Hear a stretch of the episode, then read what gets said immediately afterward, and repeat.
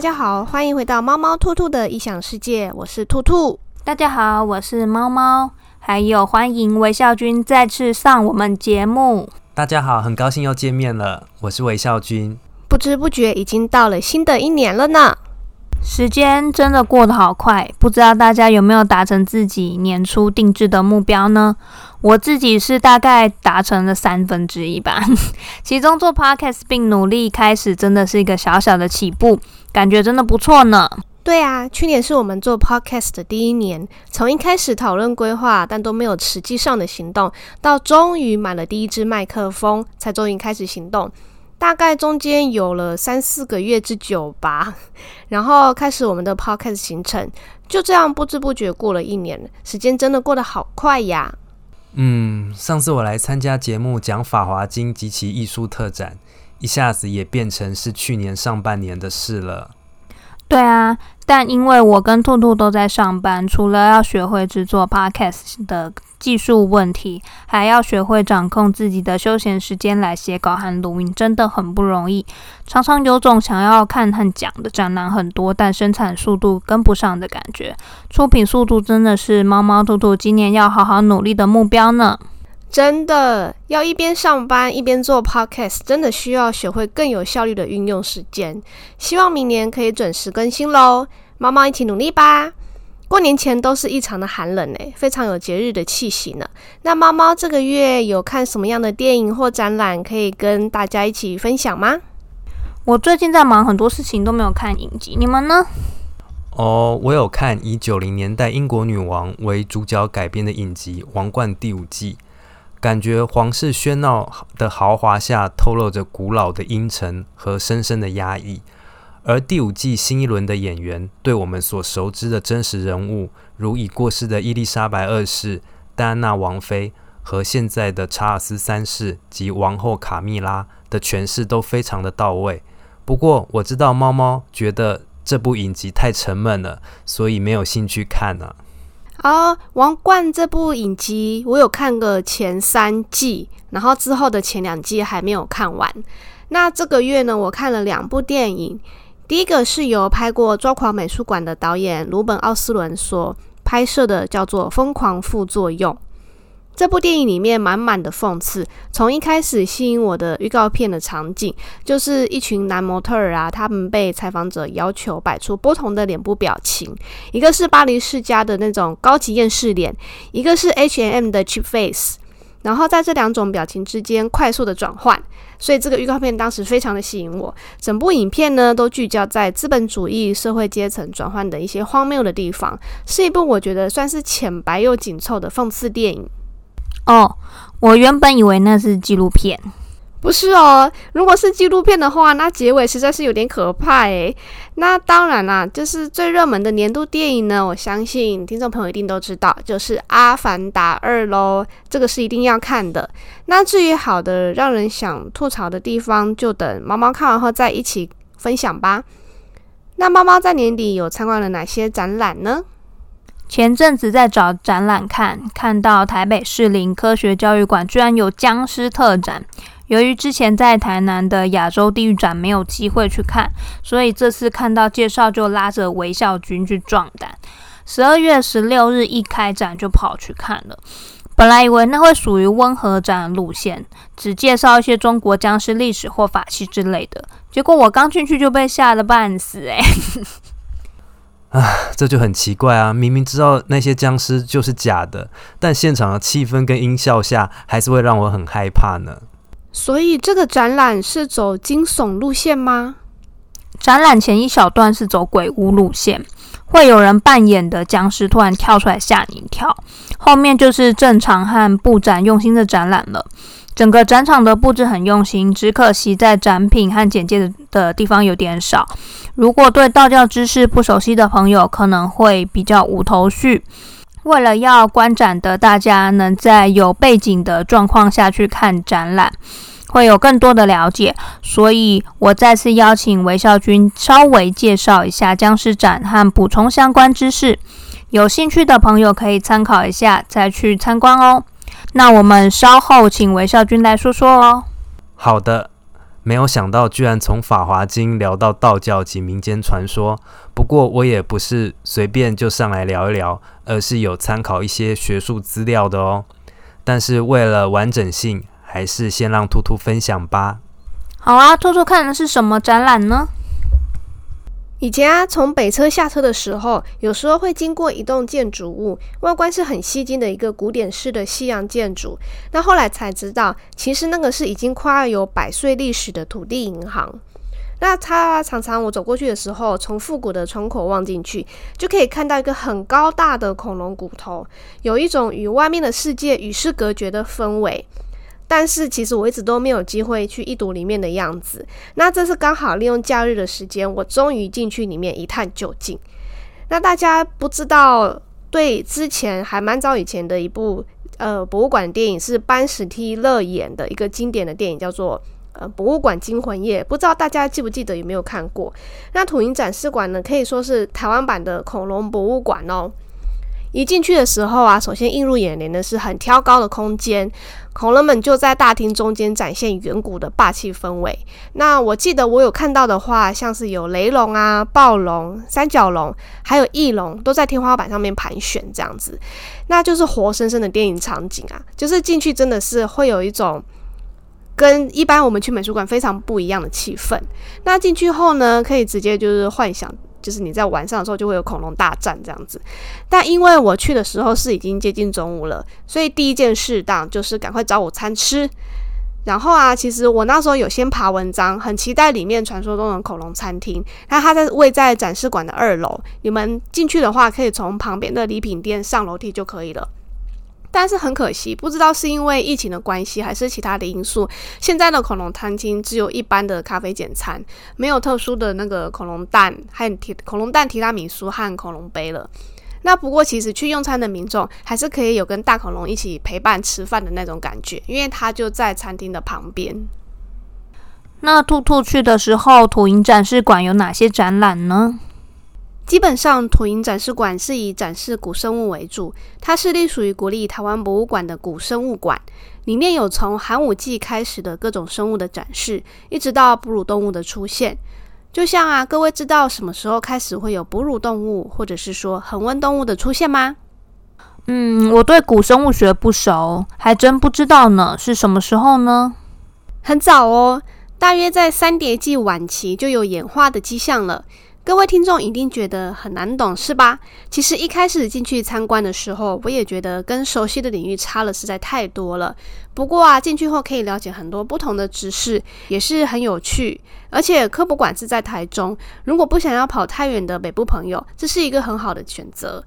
那回过来说，我们人类是在新生代出现的物种，还有大家知道小鸟的祖先始祖鸟和长毛象等等，这些都是哦。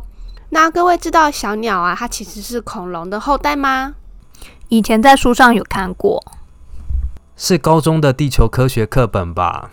不过那些琐碎的知识早就还给高中的地科老师了。没关系，展示馆会帮你复习。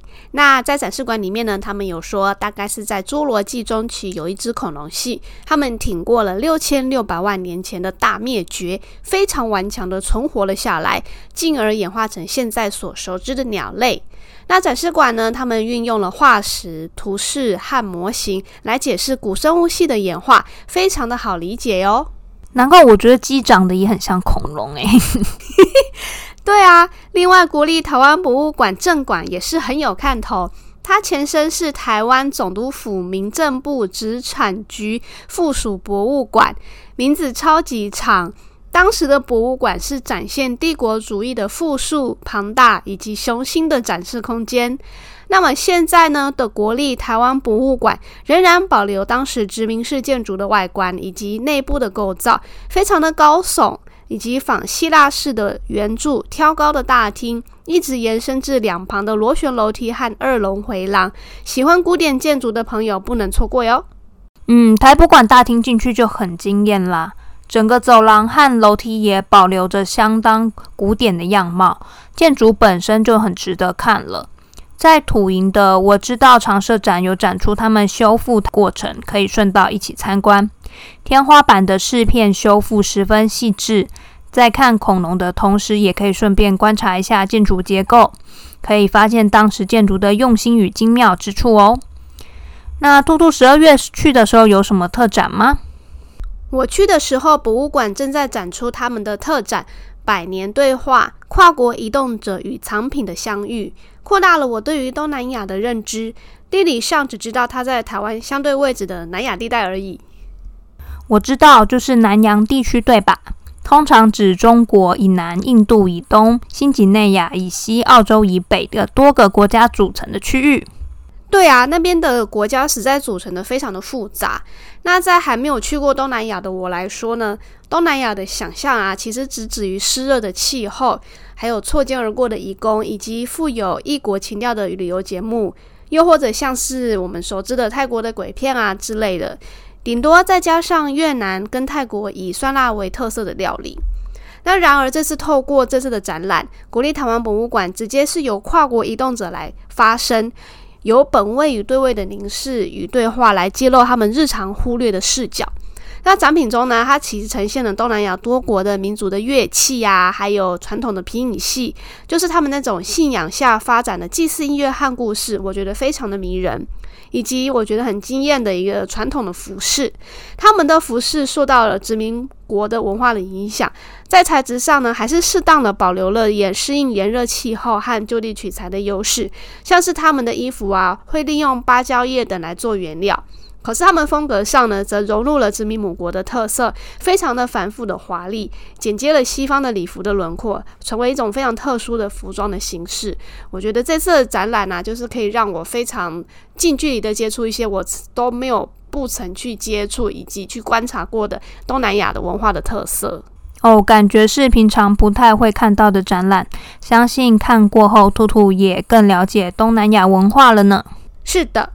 那另外馆内呢，也有另一个特展，叫做“水怪水栖爬行动物化石展”，是跟古生物馆很类似的展览。不过他们是专门聚焦在水里的动物。那像是啊，我一直觉得蛇颈龙之类的这种很大型的恐龙，他们在海里是非常的有压迫感的。他们是会很吸引我的恐龙，就是会有那种有一种恐惧窒息的那种感觉。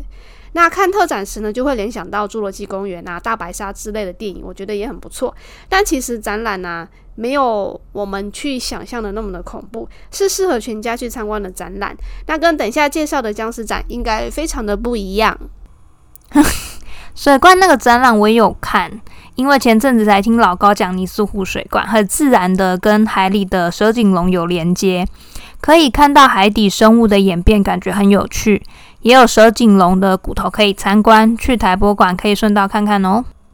记得十多年前去英国旅游的时候，我有亲自拜访尼斯湖哦。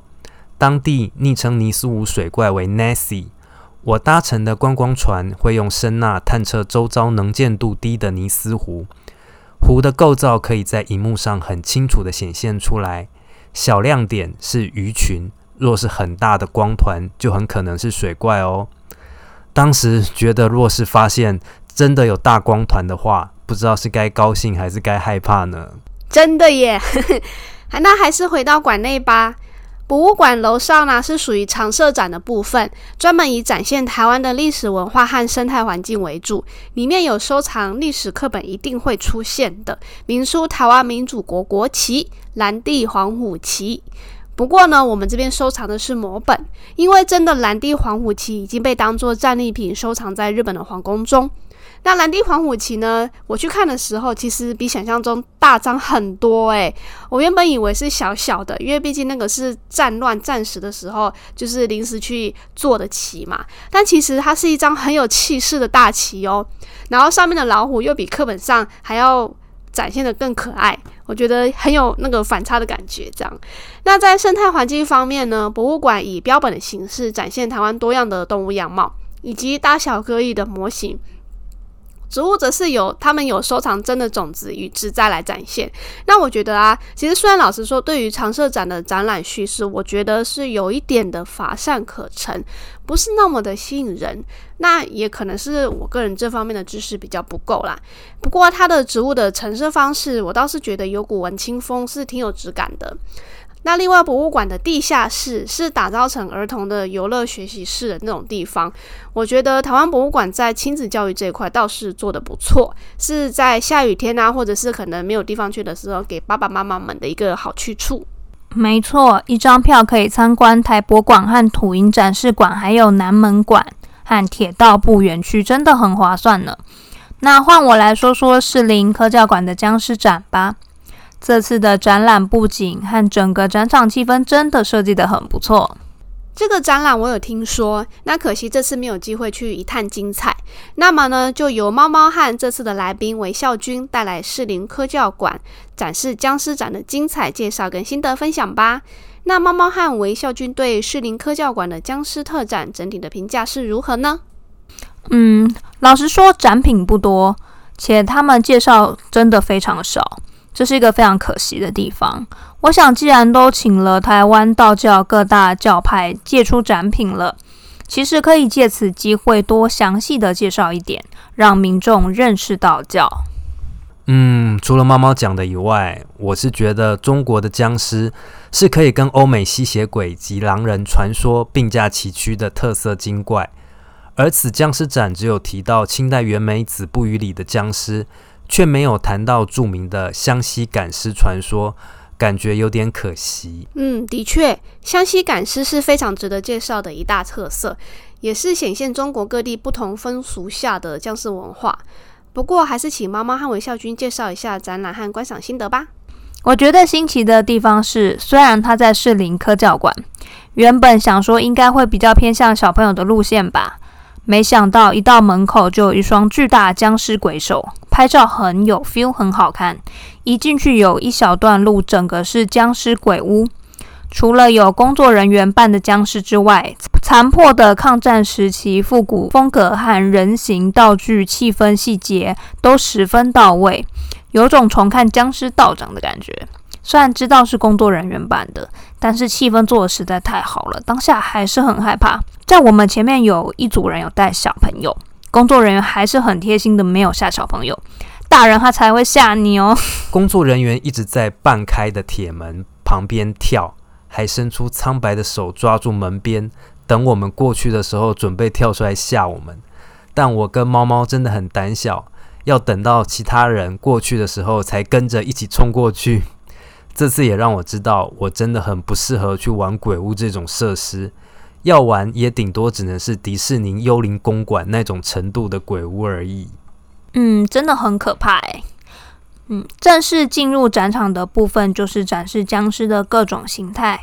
展场中央有个巨大的日晷构成的八卦阵，还有用红色镭射光投影制造出墨斗拉出的红线效果。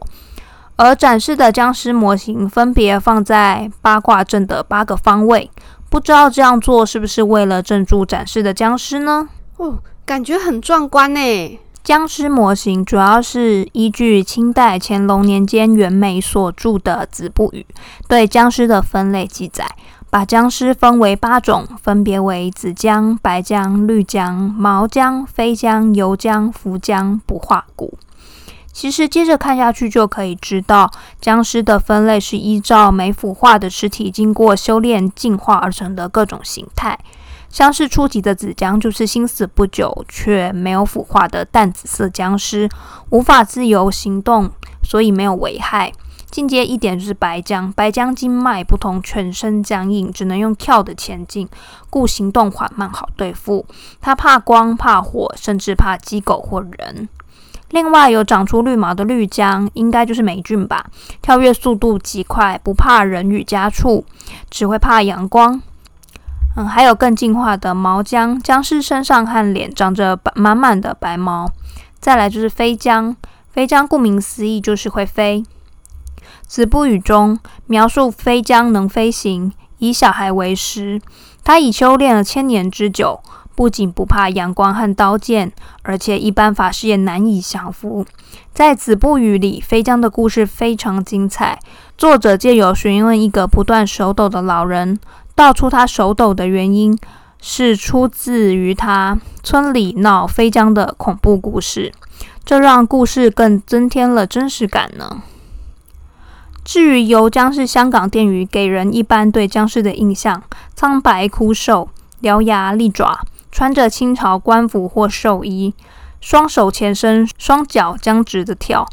但是僵尸不像香港电影一样靠吸人血为生，这是香港电影把中国僵尸东拼西凑的赋予西洋吸血鬼的吸血技能。至于福僵，相对这种温和的僵尸，已经经过千年累月的风化，身体无法移动，与树木、岩石等大自然合而为一。原来香港僵尸等级已经算是很高了诶，只是为什么只有由僵尸做清朝官服的打扮呢？那其他的僵尸又是穿什么衣服啊？嗯，应该就是寿衣喽。哈哈，吸血技能，我蛮喜欢这个说法的。其实僵尸跟吸血鬼的相同之处，都是没有腐坏而出来作祟的尸体啊。还有，我觉得福僵根本可以说是化石吧。不过化石的形成的时间需要更长，就是了。嗯。最后最可怕的是不化骨，是由飞浆演变而来，身体因精神灌注而尸骨不化，就是人生前一直使用的身体局部是不会腐化的。如果一直使用肩部挑米、挑水，肩膀附近就会有不腐化的部分，称之为不化骨。若是再长期吸收日月精华，便会成精作祟。所以不化骨算是僵尸中的最高等级哦。这个展览算是很清楚的把袁枚书里的八种僵尸的样貌以真人大小的模型仿制出来做展示。僵尸模型做得很逼真精致，拍照起来效果也很好哦。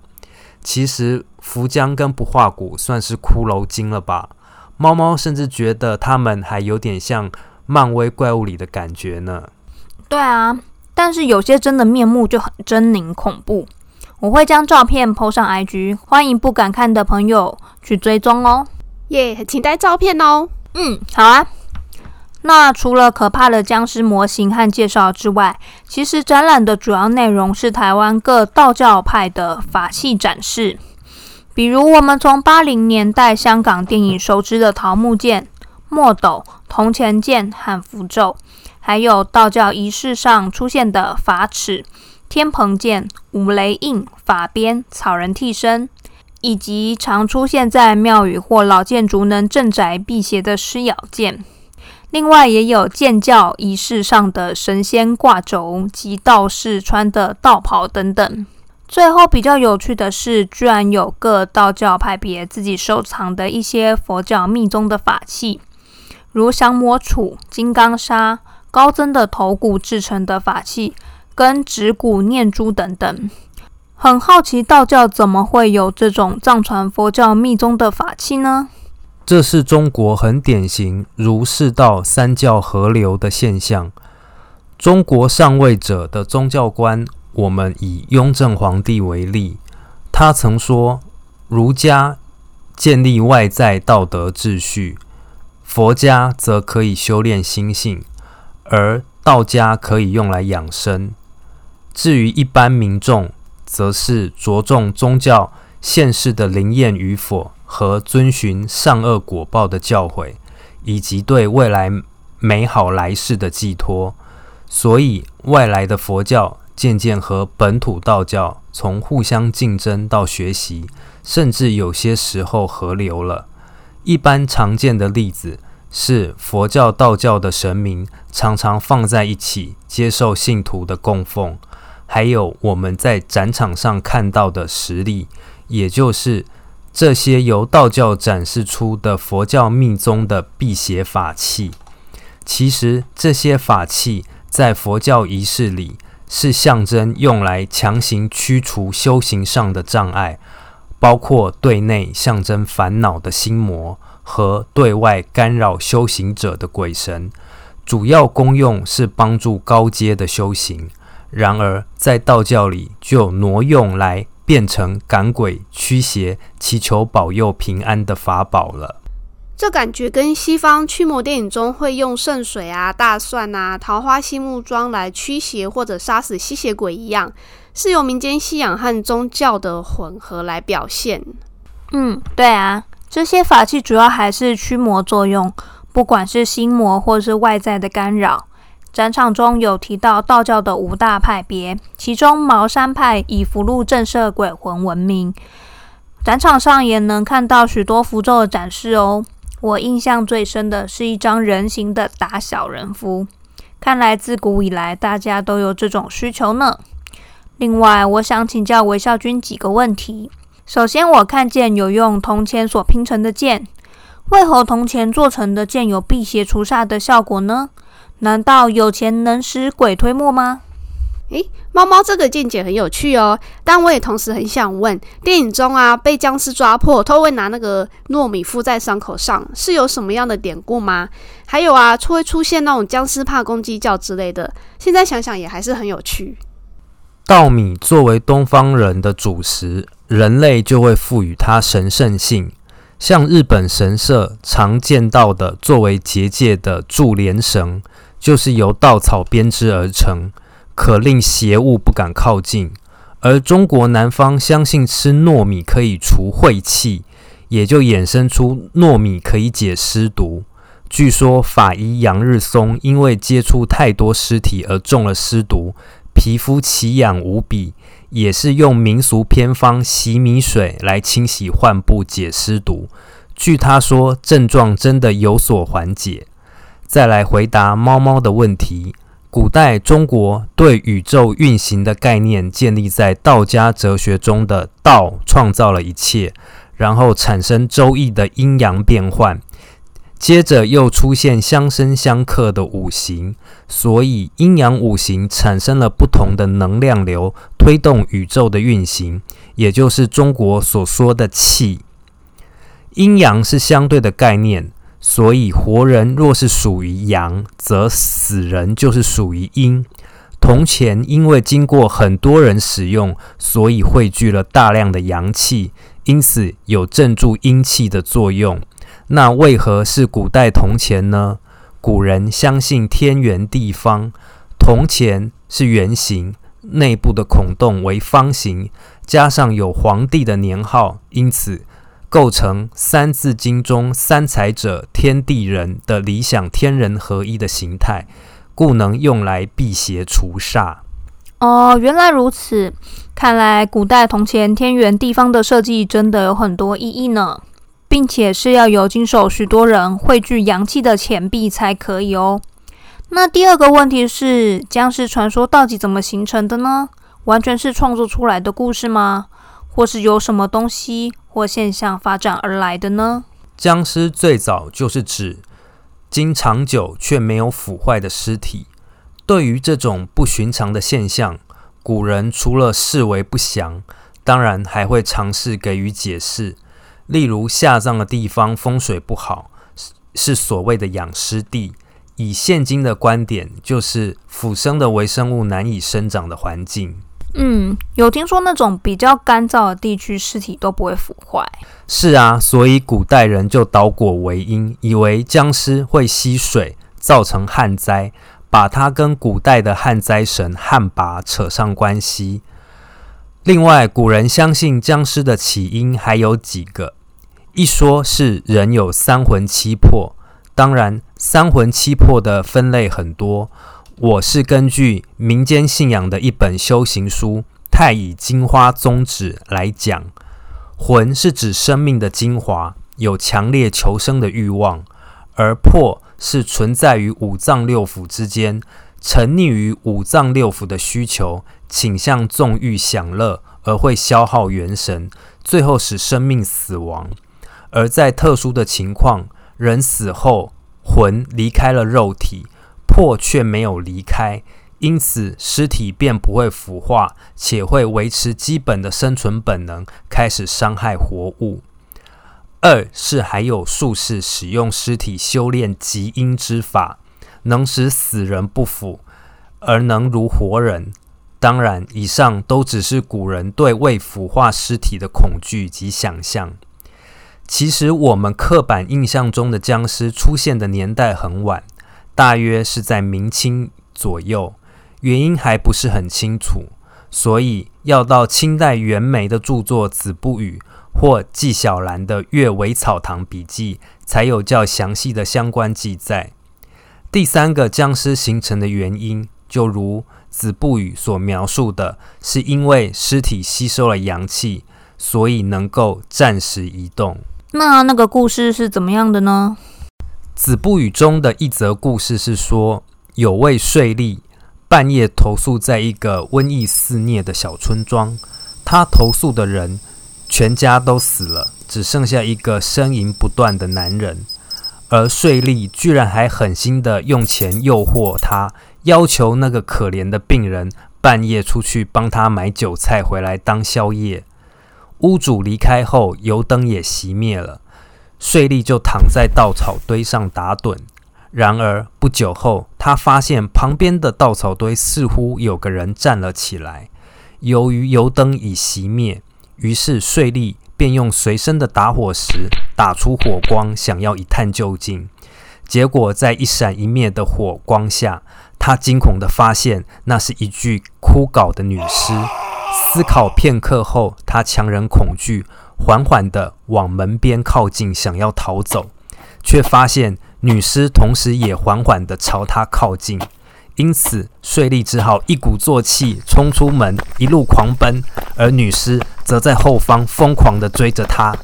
所幸税吏看到远方有一间酒店，便使尽最后的力气冲进酒店，大喊：“救命！有僵尸在追我！”然后就昏了过去。奇怪的是，在他倒下的同时，后方的女尸也应声倒下。这个故事说明，那位屋主因为穷困又病弱，无法安葬刚病死的妻子，而将其停尸在家，而尸体正好吸收到躺在旁边睡立的阳气，所以会做出类似睡立的动作。原来尸体也是要吸食阳气才能移动的。以现代人的观点来说，这真的太不可思议了。是啊，至于湘西赶尸传说。首先要介绍一句成语“三长两短”。三长两短其实是指未盖上棺材板的棺材，下面和左右是长的，前后是短的。意思是在外遭逢横死，棺材必须等待尸体运回家乡后才能盖上棺材盖。湘西因为山路崎岖，瘴力充斥。当地加上死后要落叶归根的观念很强烈，因此产生湘西赶尸的行业，就是将尸体经过防腐处理后，用竹子穿起，由人前后抬着运回家乡安葬。由于这个行业很神秘，赋予外人很多想象，而赶尸人又要强调自己有不传外人的独门法术。因此产生能使用法术控制尸体移动的传说。这一个由来啊，倒是让我想到那个著名的丰都鬼城，它位于四川的重庆，也是在湘西附近，地理位置同样是处于比较温暖潮湿的气候，所以我想这就是为什么他们那边造就了独特的信仰文化吧。嗯，就算是在将尸体运回去的过程，路过人看了应该也会觉得很害怕吧。可以想象这样的传说是怎么衍生出来的。那中国僵尸或者说精怪，应该算是一种比较邪恶的生命形态，为何也可以像仙佛一样修行晋级呢？这就回到猫猫第一个问题的概念：古中国没有独立于道之外的创世神在监看世界的运行，必要时才会特别介入。中国人相信。宇宙所有的事物都是随着道的规律在运行，包括我们所说的神明和精怪也是。他们对人类的连结互动，我们可以称作灵异事件。但古中国对灵异事件的看法不像一神教的观点，一神教会称灵异事件为超自然事件，意思是由超越于自然界的灵体介入。然而中国则不同。将之纳入道生成的整个自然界之中。举个例子，根据中研院院士于军芳的著作《观音菩萨中国化的演变》所提到的感应理论，许多记载观音菩萨神迹的小册子，常称作《观音灵感》或是《观音感应》《观音灵验事迹》，而非《观音超自然事迹》。古中国人的世界观，灵异的事情也是万物互相关联，依存所感应而生。信徒和菩萨的灵异事件，只是他们之间产生的共鸣而有所感应。再加上阴阳五行的概念，若将善恶分为阴阳，那有善必有恶，彼此相生相克，跟此消彼长，也就是再正常不过的事情了。所以，若精怪属阴，也会有不同的等级。只要有阳，那它们的存在也成为必然。所以就是说，中国的道虽然有玄之又玄、十分伟大、莫测高深的一面，却又有在平凡的自然界中时时显现的另一面。对于灵异事件、奇迹，也只是道的运作，只是我们常人认为违反直觉和经验，觉得不可思议而已。另外，我在展场看到精美庄严的神仙挂轴，有三位神明被称为三清道祖。据我所知，他们是道教的神明。那他们和我们常拜的天公是什么关系呢？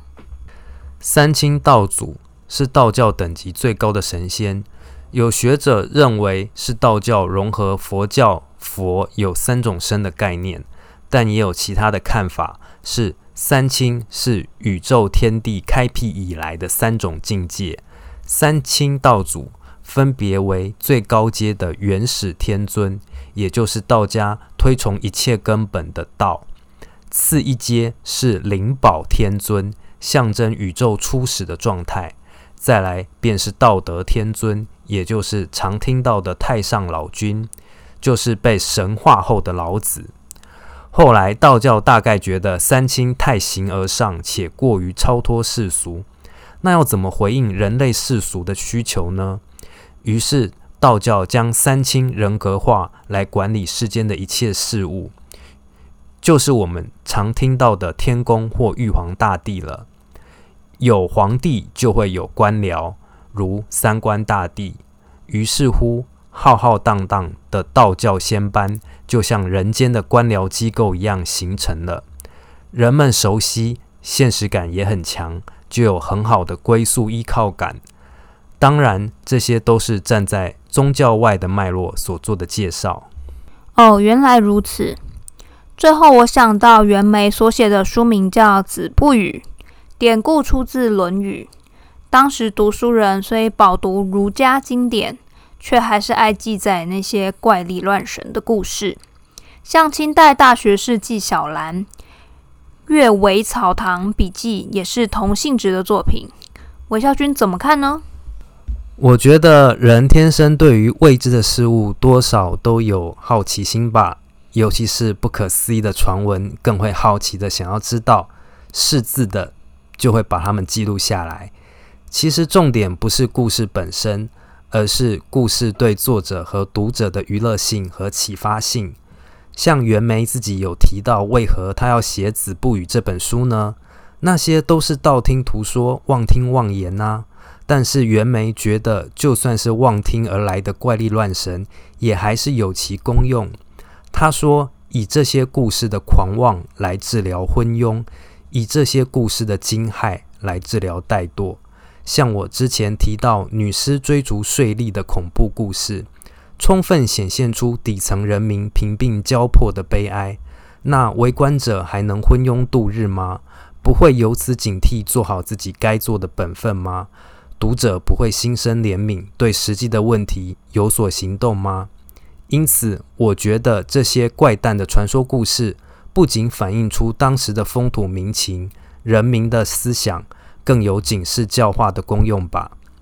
最后，若对中国古代文化有兴趣的人，我要推荐一本好书，由中国历史学者葛兆光所著的《古代中国文化讲义》，台湾由三民书局出版。